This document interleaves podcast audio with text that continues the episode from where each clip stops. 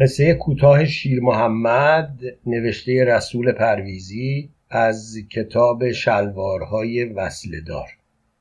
روزهای آخر تابستان بود. هوای دشت گرم و مه‌آلود و خفه بود. زمان تفدیده بود و می جوشید. حرم گرما مثل آتش دوزخ بدن را می جزاند. بدتر آنکه باغ‌های خرما را آب داده بودند. مه گرم و نفسبری از وسط درختان نخل برمیخواست و گرداگرد ده را میگرفت. هنوز هوا روشن بود و اشعه خورشید مثل سوزن طلایی به چشم مینشست. چون دیگر فصل ریگهای روان گذشته بود، بچه‌ها از سراها، از میان اتاقهایی که با خار شتر پوشیده بود بیرون می آمدند و به بازی مشغول می شدند. جلوی قلعه در میدان ده جمع بودند. بزرگها روی سکوی در قلعه نشسته وراجی می کردند. گپ می زدند. ده در همهمه و جنجال مطبوعی فرو رفته بود. زنها تغار سفالی خمیر را به دوش داشتند و برای پختن نان به خانه همسایگانی که تنور داشتند آمد و شد می کردند. لباسهای یل سیاه و قرمز و تنبانهای خفتی که باد در آن می‌افتاد تماشایی بود. گروه دیگری از زنان و دختران پشت سر هم با مشک‌ها و کوزه‌های خالی به چشمه می‌رفتند. سیاه و قرمز زیر اشعه غروب می‌درخشیدند. دختران و بیوگان سیاه میپوشیدند، شوهرداران و نامزدان پا به ماه عروسی قرمز. این رسم کهن هنوز هم پابرجاست. تازه گله‌های گوسفند و گاوهای شیرده برمیگشتند. بزها بازیکنان و گاوان با وقار و طمأنینه و متانت به ده وارد میشدند. در این میان زارعان و باغداران بیل به کول با قیافه‌های سیاه سوخته و خسته پاورچین پاورچین از باغها در آمده به سرا می شدند. بوی مطبوع نانهای تنوری و دود خارهای معطر سوخت هوای ده را پر کرده بود. با نشستن آفتاب جنبش بی سابقه‌ای در ده پدیدار می شد. ماه رمضان بود. مردان و زنان برای افطار انتظار می‌کشیدند. روی صفه آب انبارها، در پشت بام‌های کاهگلی، در صحن سراهای شنی حسیرها پهن بود. منقل‌ها، کلک‌ها و گاهی سماورهایی به چشم می‌خورد. ماه رمضان در ده شور و غوغا به پا کرده بود. خرد و بزرگ، مردمی که هیچ تفریح و مشغله‌ای نداشتند، به درگاه خدا پناه می بردند. ماها انتظار می کشیدند تا رمضان المبارک بیاید. شبها بخورند، قلیان بکشند، آواز بخوانند و روزها تا لنگ ظهر بخوابند و بعد کجخلقی کنند و بی‌حوصلگی نشان دهند تا افطار بشود و از نو کار شب گذشته تکرار گردد. از ماه‌ها قبل هر کس به فراخور وسعش تهیه می‌دید. هاونهای برنجی و سنگی به صدا در می‌آمد. رفت آمد شروع می‌شد. گندم‌ها را می‌کوفتند، حبوبات را لپه می‌کردند، کلوک‌ها را ترشی می‌انداختند. این کارها که تمام می‌شد، روز شماری می‌کردند. یکی دو روز هم به پیشواز می‌رفتند و از عمو رمضان استقبال می‌کردند. در ایام روزه گاهی قیافه پیرمردان ده رقت‌انگیز بود. گرسنگی گوشتشان را آب کرده بود. از قیافه ورچروکیده سیاه و آفتاب خورده فقط پوست و استخوانی باقی بود. مثل اسکلت، مثل مرده از گور گریخته کنار مساجد، برهه‌ها، حسینیه‌ها به امید غروب از حال رفته و خفته بودند. منظره شالی که دور سر پیچیده بودند و فوته‌ای که ستر عورتشان بود دیدنی بود. گاه آنقدر بیحال بودند که فوته به کنار می‌رفت، عورت مکشوف می‌شد و حال پوشاندن آن را نداشتند. در این هنگام بچه‌ها مسخرگی می‌کردند. زنها که رد می‌شدند پیف کرده تف میانداختند و جوانها بد و بیراه میگفتند، ولی پیرمردان همچنان با دهان باز قش کرده و بیحال خواب بهشت میدیدند و تکان نمیخوردند. همراه غروب دهم رمضان زار محمد از دور پیدا شد. مثل همیشه سوار الاغ دیزش بود، اما برخلاف همیشه سر دماغ نبود. سرش بر سینهش فرو افتاده بود و به حرکت پای الاغ مثل پاندول ساعت جلو و عقب میرفت. همه خیال میکردند روزه زار محمد را برده است. همینطور وارفته به در قلعه رسید. ساکت و بی حرکت وارد شد. سلام کرد. نشاط از صورت زار محمد گریخته بود. قیافش آشفته و در هم می نمود. گویی اتفاقی افتاده که محمد را از پا در آورده بود. هیچ وقت زار محمد اینطور نبود. وقتی از بندر برمیگشت می گفت و می خندید و پست شکنی می کرد. به بچه ها آب نبات و نقل می داد. دم قلعه کدخدا را دست می انداخت. خبرهای بندر را می داد. بندری ها را مسخره می کرد. گاهی قصه جوانهای بندری را می گفت که آب تندی یا عرق می خورند و ایستاده می شاشند. اما این بار سوت و کور وارد شد و چون بقیه مردها که در قلعه ایستاده بودند رمقشان از روزه رفته بود چیزی نگفتند. زار محمد بدون آنکه حرفی بزند غرق سکوت بی دلیلی به طرف خانه‌اش رفت. اما فردا سکوت شکست. سر تا سر ده در حیرت و تعجب شد. زار محمد زنش زیره را طلاق داد. زیره زنی به ساز و نجیب بود. همه اهل ده به او احترام می‌گذاشتند. از قضا زار محمد هم جان و دلش زیره بود. کسی ندانست که این طلاق از کجا آب می‌خورد. حتی شیخ ده هم نتوانست زیر زبان زار محمد برود و از او علت را جویا شود. عجبتر آن که بعد از طلاق باز زیره در خانه زار محمد مانده و حتی فردای آن روز که زار محمد به قصد بندر دوباره راه افتاد دستمال سفره غذایش را بست و او را از زیر قرآن رد کرد. موقع رفتن باز زار محمد ساکت بود. مثل موقع آمدن سرش زیر و قیافش آشفته بود. فقط این بار تفنگش را حمایل کرد. در ده به راجی شروع شد. چرا زار محمد اینقدر گرفته بود؟ چه آزاری در جانش بود؟ این چه آمدنی بود و چه رفتنی؟ چرا زیره را طلاق داد؟ زیره چرا صدایش در نیامد؟ چه سری در این کار است؟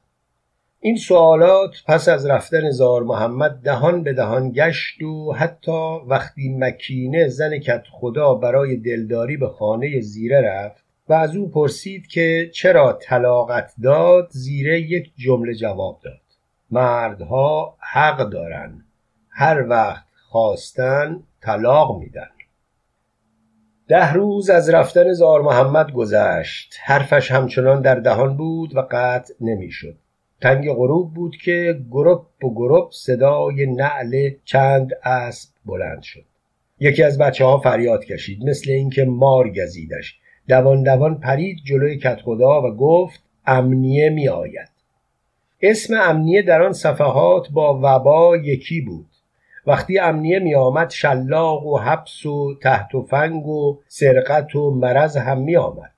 همین که کدخدا خبر را شنید سراسیمه شد و دست و پای خود را جمع کرد. بچه ها به مجرد دیدن نشانهای پهن امنیه به سرعت دویده در خانه ها تپیدند. مردانی که گرداگرد کدخدا نشسته وراجی می کردند تک تک هر یک با عذری از دم قلعه کنار رفتند. ناگهان وکیل مزراب، وکیل باشی امنیه، از جلو و شش امنیه از عقب رسیدند. وکیل باشی امنیه شکل شمر تعزیه بود. سبیلش مثل پاچه بز سیاه و پشمالود بود. چشمهای بغ و از کاسه درآمده داشت. با نیمتنه عرق و شوره نمک جلوی قلعه دهنه اسبش را کشید. اسب خسته سر دو پا ایستاد و چرخی خورد و واماند. امنیه ها هم یکی یکی پشت سر وکیل باشی ایست کردند. کدخدا از ترس پرید جلوی اسب وکیل باشی تعظیم کرد و به عنوان احترام دهنه اسب را گرفت. وکیل باشی ضمن آنکه پیاده میشد و هنهن میکرد گفت: کد خدا رضا، چه نشستی که گاوت زاییده.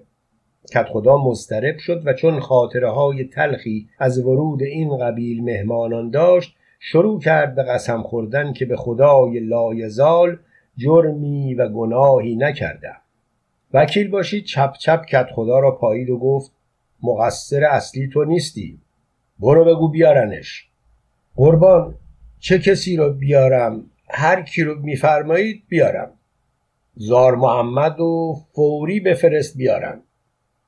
خدا نیستش کنه که ده روز حرفش از دهن نمیفته، معلوم نیست کدوم گوری رفته. ده روز زنش رو، زن نجیب و زحمت کشش رو طلاق داده و راه افتاده و دیگه بر نگشته. کد خدا بفرست خونشو بگردن، شاید دیشب و امروز اومده باشه. چشم، ولی قطعا میدونم تو خونه نیست. با این حال کد خدا فوری دو نفر را فرستاد و آنها هم بعد از چند دقیقه برگشتند و گفتند که زار محمد هنوز بر نگشته است. قربان، ممکنه بفرمایین زار محمد چه کرده؟ نمیدونی چه دست گلی به آب داده. پریروز تو بندر پنج نفر رو کشته و در رفته. قربان، شوخی نکنید. زار محمد اهل آدم کشی نبود، جون میکند و نون بخور و نمیری در می آورد. پس برو بپرس.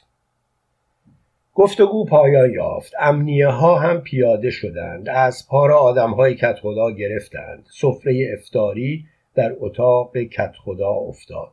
امنیه های سینه سوخته به خوردن افتادند و فردا صبح هنگام طلوع دوباره راهی شدند تا در دهات اطراف زار محمد را پیدا کنند. زار محمد کوتاه خونه و چارشانه بود. بدن سفت و سختی داشت، مثل اینکه عوض گوشت و خون در بدنش سرب ریخته باشد. وقتی راه میافتاد پایش از سنگینی در شنهای ده فرو می نشست.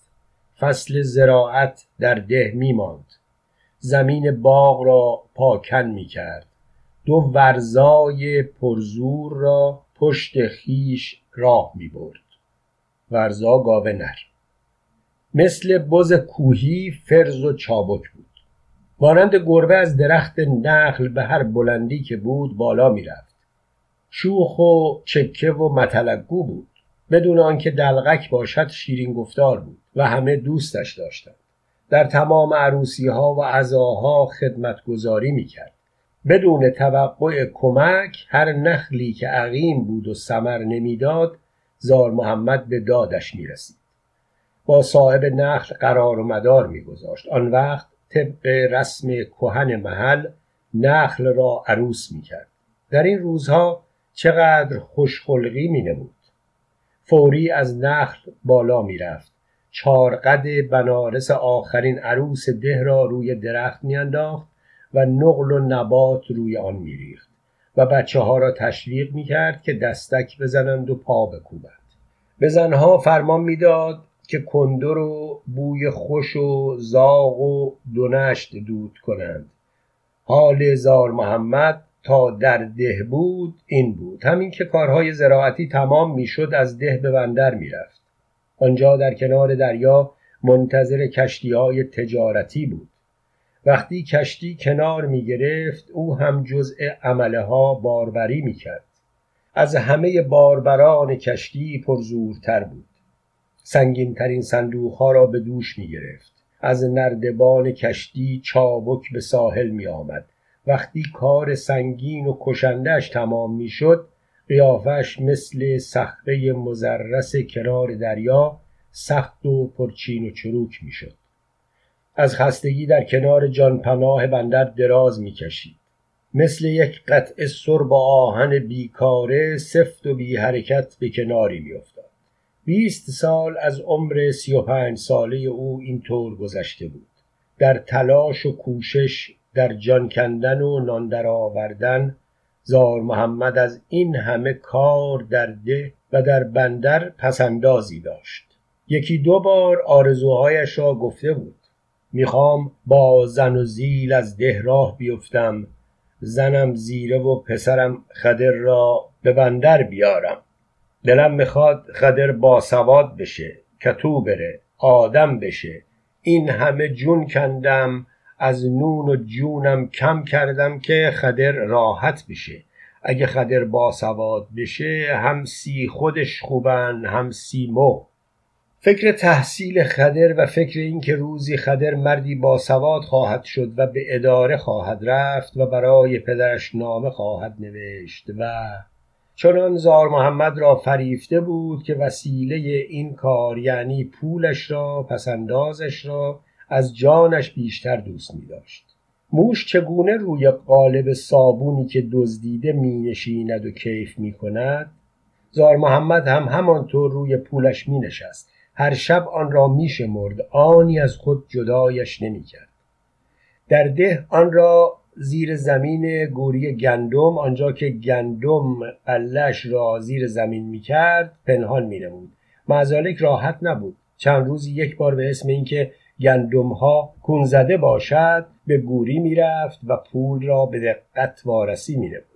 اما معلوم نشد چطور عیاران بندری دانستند که زار محمد پولی دارد.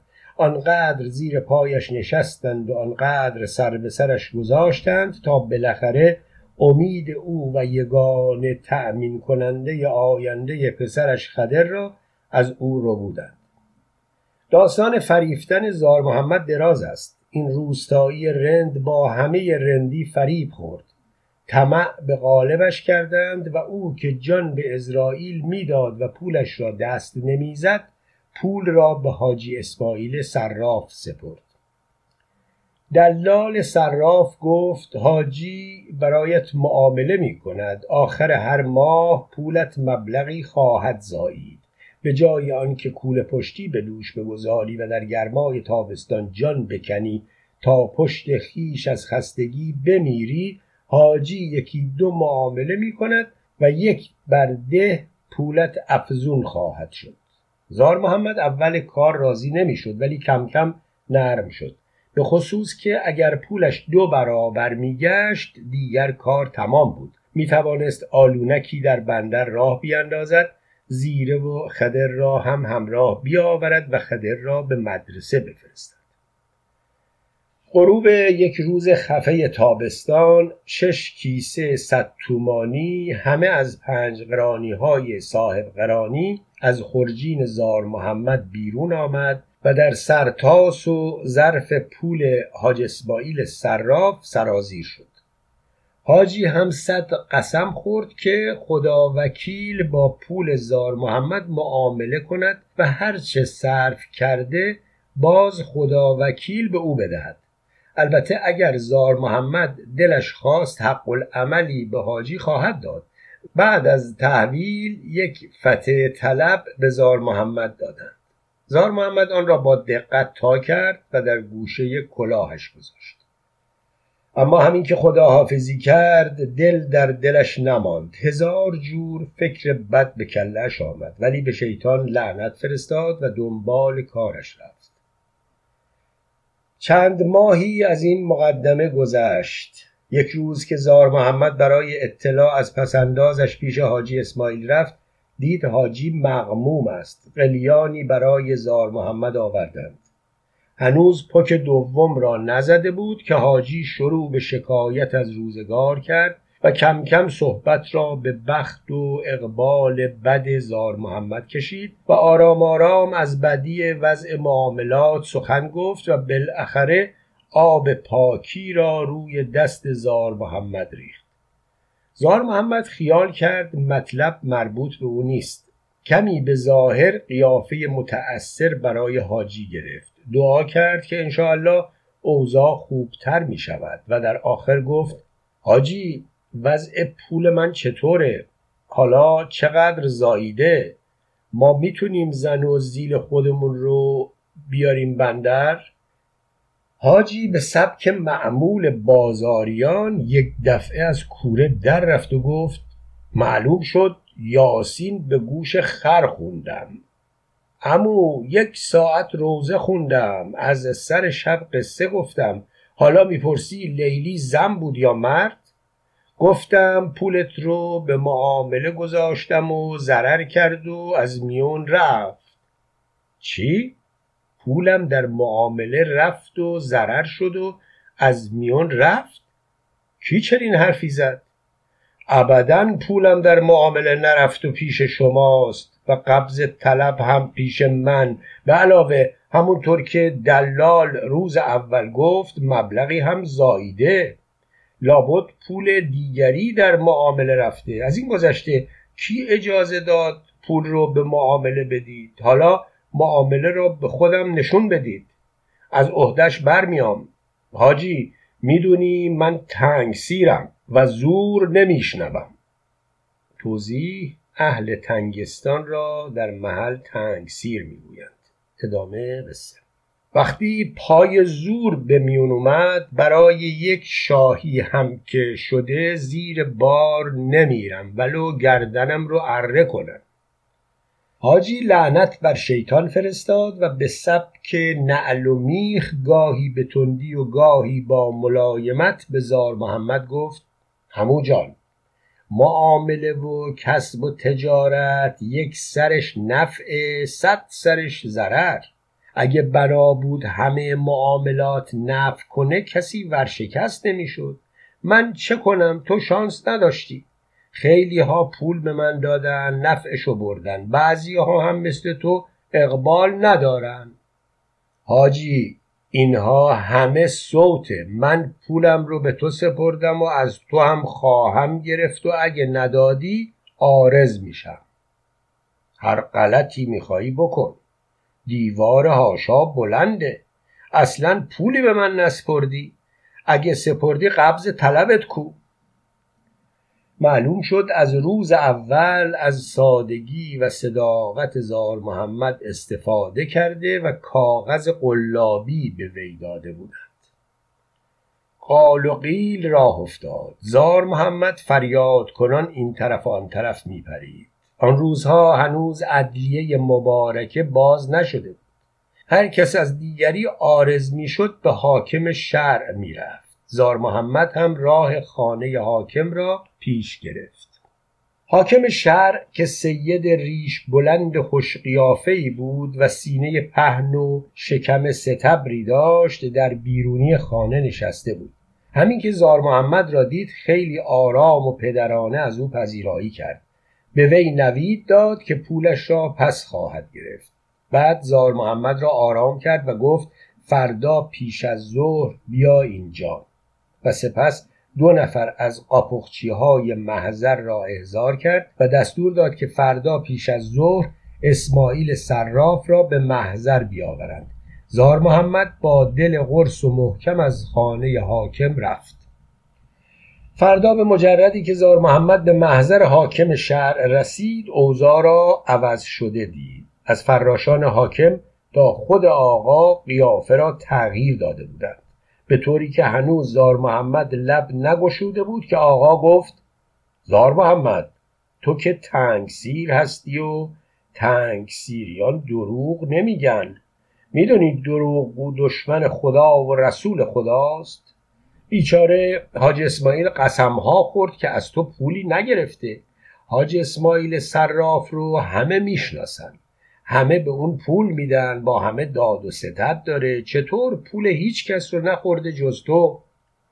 آقا به سر مبارکت پول رو به وسیله ابول گند رجب دلال حاج اسماعیل به اون دادم، خودش تا دیروز غروب قبول داشت که پول رو گرفته، منتها میگفت به معامله داده، معامله اون رو از میون برده، حالا به کلی هاشا کرده.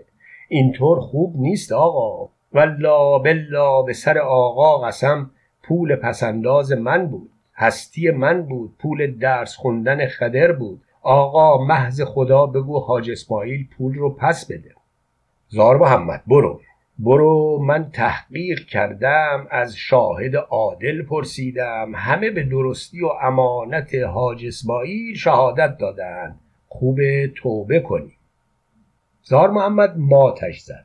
عجب، پول آدم را میخورند بعد دست به هم میدهند و اینطور جواب درست میکنند. این چه شهریست؟ کاسبش دزد، حاکم شرع و سیدش دزد، وکیلش دزد. با وجود این زار محمد به این زودی راضی نمیشد پولش هدر برود. پافشاری کرد، داد و بیداد کرد.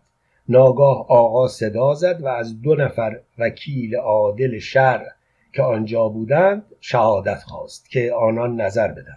آن دو نفر هم بدون اینکه سابقه داشته باشند هر دو تسبیح ها را به گردش درآوردند و نظر دادند که حاجی اسماعیل معصوم پانزدهم است و در عمرش گناه صغیره نکرده، چه رسد به آنکه دزدی کند و پول مردم را بخورد. بعد هم برای اثبات عرائض خود اضافه کردند: ما تا شنیده بودیم اهل تنگستان و تنگ سیریان دزد و راهزن نبودند. و بدین ترتیب محاکمه پایان یافت. دنیا پیش چشم زار محمد تیره شد. بغض گلویش را گرفت، خونش می جوشید و در قلبش سرازیر می شد. ناگهان چشمش برقی زد. یک لحظه ساکت شد و بعد گفت: خب حالا که زور یا حسین. زار محمد با ادای این ضرب المثل بی خداحافظی راه افتاد. در کوچه هیچ نگفت.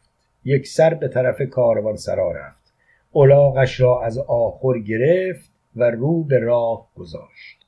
چند روز بعد زار محمد به بندر برگشت. صبح بود. به طرف بازار راه افتاد. هنوز همه دکانها باز نشده بود. روبروی دکان بسته حاج اسماعیل رسید. کمی ناراحت شد، اما همینطور قدم میزد و در بازار بالا و پایین میرفت. ناگهان صدای حاجی را شنید که الحمد خانان کلید را به قفل صراف خانه انداخت و به شیطان لعنت کرد و چند فوت به چپ و راستش کرد و تخته دکان را برداشت. هنوز حاجی تشک زیر پایش را صاف نکرده بود که زار محمد مقابلش سبز شد. حاجی: سلام علیکم. علیک سلام. بر شیطان لعنت، بر حرامزاده شیر ناپاک خورده لعنت. اول دشت با کی روبرو میشم؟ زار محمد از جون من چی میخوای؟ مثل سگ دم دکان کله پزی منو ول نمی کنی. آخه خجالت هم خوب چیزیه. حاجی: از خر شیطون پیاده شو، پول منو پس بده. این پول با خون جگر جمع شد. هستی منو پسرم بسته به همین پوله. زار محمد: زبون روزه اذیتم مکن. زبون از من نگیر. پول چی؟ کشک چی؟ پشم چی؟ برو پی کارت. حاجی: پولم رو خوردی گردن کلفتی هم میکنی؟ زور هم میگی؟ این که نمیشه. زار محمد: حرف همون بود که گفتم. و سلام. اگه تا تیغ آفتاب هم اینجا بمونی و اگه اونقدر وایستی که علف زیر پاد سبز شه، حرف همینه. حاجی: یک بار گفتم من تنگ سیرم، زور نمیشنوم، زیر بار زور نمیرم. فکرت رو جمع کن. قبل از اون که کار به جای باریک برسه پولم رو بده و راحتم کن. لا اله الا الله.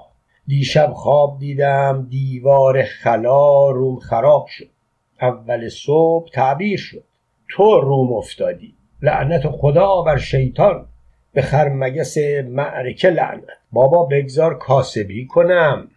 کم کم صدای حاجی و زار محمد بلند شد و بازاریان آرام آرام جمع می شدند که ناگهان زار محمد چوخش را عقب زد، تفنگ ده تیرش را درآورد، خیلی خونسرد و آرام به دیوار مقابل دکان حاجی تکیه داد. هنوز حاجی قرقر می کرد و به خرمگس معرکه فحش می داد. ناگهان قنداق تفنگ چون معشوقی در آغوش عاشق در بغل زار محمد جا گرفت و با یک حرکت کرد به صدای تیر بلند شد. حاجی از پیشخان دکانش در غلتید و زار محمد مثل برق در کوچه کنار بازار قیبش زد. گلوله در پیشانی حاجی جا گرفته بود. غریب و فریاد در بازار پیچید. گروه گروه مردم گرد صرافی حاجی جمع شدند. نعش حاجی میان خون فرو رفته بود.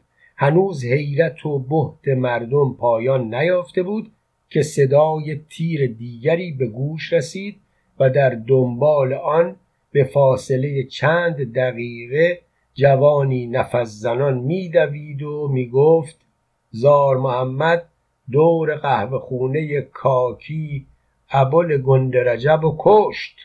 ابول گنده رجب دلال فیمابین بود. این همان کسی بود که زار محمد را فریفته و پولش را به صراف سپرده بود. زار محمد پس از آن که تیر را در پیشانی حاجی خالی کرد به دنبال گنده رجب به قهوه خانه کاکی رفت. گنده رجب پایش را روی پایش گذاشته بود و چون ماه رمضان بود پشت پرده قلیان می کشید. خیلی کیفور و سرحال بود. وقتی زار محمد را دید که با عجله می آید صدایش زد و متلکی گفت. گویا گفته بود امروز حاجی پولت رو میده، مثل گدای عباس دوست این همه زاری و تضرع نکن. زار محمد گفته بود الان حاجی پولم رو داد و این هم کیسش. ناگهان از نو حرکت اول تجدید شد و به سرعت تفنگ از لای چوخه زار محمد بیرون آمد و در دم گنده رجب را خواباند و دوباره مثل قرقی در رفت. زار محمد خودش را به زیر طاقی باریکی رساند. آنجا کمی مکث کرد. با کنار چوخش عرقش را پاک کرد. کمی فکر کرد و بعد تصمیم گرفت حالا نوبت آقاست. خیلی آرام زار محمد راه را گرفت و به طرف خانه آقا رفت. در خانه بسته بود. زار محمد در زد. با آقا بگید زار محمد تنگ سیره کمی روغن خوب آورده. صدای آقا از بیرونی بلند شد. زار محمد خوش آمدی. آقا بیا تو، این روزها از ما قهر کردی. قاضی عادل همیشه دشمن زیاد داره.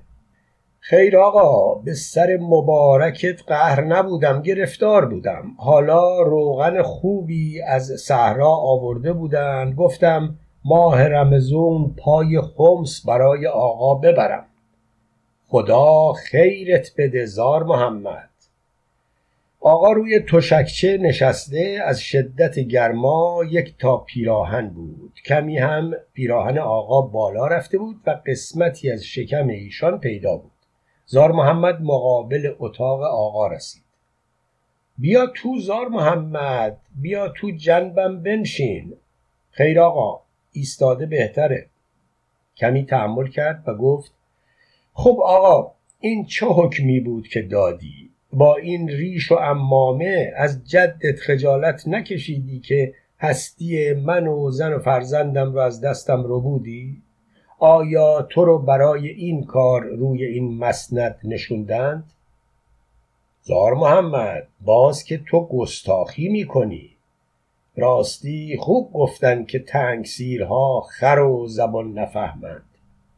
بله آقا، حالا برای اون که حرفم رو به تو بفهمونم دیلماج همراهم آوردم که حرفم رو برات ترجمه کنه. ناگهان دوباره تفنگ زار محمد بالا رفت. آقا از جا پرید، خواست در برود. رویش را برگرداند و فریاد کشید که صدای صفیر گلوله در اتاق پیچید و بوی باروت پخش شد. آقا جا به جا روی تشکچه در خون غلتید. خواهر و زنش پریدند و از اندرون به بیرونی آمدند و جلوی زار محمد را گرفتند. زار محمد گفت خواهران برید و کاری نکنید که اسم من به نامردی در بره و کاردم به خون زن آغشته بشه. اما چون خیلی جیغ و داد می کردند با ته تفنگ به سینه یکی از آن دو زد و دیگری را انداخت روی او و از در بیرون رفت. درهای بندر بوشهر در بیرون چفت و بست محکم دارد. فوری در را از خارج چفت کرد. اکنون در بندر شور و قوقایی راه افتاده است. سه نفر پی در پی به دست زار محمد کشته شدند. هر کس از ترس به این در و آن در می رود. هیاهو و جنجال غریبی است. آژانها چند تا چند تا دنبال زار محمد می گشتند، اما از ترس حالشان خراب بود و به مجرد این که می شنیدند زار محمد از این کوچه رفت، راه را کج کرده از کوچه مقابل می رفتند. با این همه کار زار محمد تمام نشده بود. دو وکیل هم بودند که در کارش دویدند و این پیسی را به سرش آوردند. از اتفاق یکی از وکلا در بندر بود و دیگری شنیده بود که زار محمد سه نفر را کشته و ممکن است به سراغ او بیاید. دو پا داشت و دو پا هم قرض کرد و دوان دوان به طرف خانه رفت. از بد حادثه سر یک پیچ زار محمد را دید که می آید. نفسش بند آمد و ناگهان بدنش به لرزه افتاد. زبانش لکنت گرفت و با گنگی گفت: زار محمد، به خدا به خدا پولت رو الان میدم. زار محمد گفت: کمی دیر شده. تو با تسبیح با زندگیم بازی کردی، من با سرب و گلوله بازی خواهم کرد و حالا یک سرب داغ تو حلقت میریزم. مکن مکن مکش مکش محض رضای. صدای تیر دوباره بلند شد و آن مرد در خاک و خون غلتید. کار زار محمد تمام شد. اطرافش را نگاه کرد و دید خانه تیکران ارمنی روبروی اوست و در خانه تیکران سرازیر شد. در را از داخل بست و یک راست رفت در اتاق تیکران. تیکران وحشت زده خواست حرفی بزند و اعتراضی کند. زار محمد داستان را گفت و گفت: اگه صدات در اومد تو رو با هم با گلوله سرخ میکنم. بدون حرف منو تا شب نگه دار. تیکران گفت: آی به چشم. و تا غروب زار محمد آنجا بود. همین که هوا تاریک شد زار محمد از خانه تیکران خارج شد. هنوز آژانها و گزمه ها این طرف آن طرف می دویدند. زار محمد آرام آرام راه افتاد. کنار دریا رسید. از جانپناه ساحل به دریا پرید و در میان تاریکی و موج ناپدید گشت. فردا امنیه ها، آژان ها، گزمه ها دنبال زار محمد بودند و جنازه ها با تشریفات به خاک سپرده شد. اما زار محمد دیگر نبود. اسم او هم نبود. دیگر به او نگفتند زار محمد. همه گفتند شیر محمد، شیر محمد. و هنوز در آن صفحات داستان شیر محمد بر سر زبان هاست.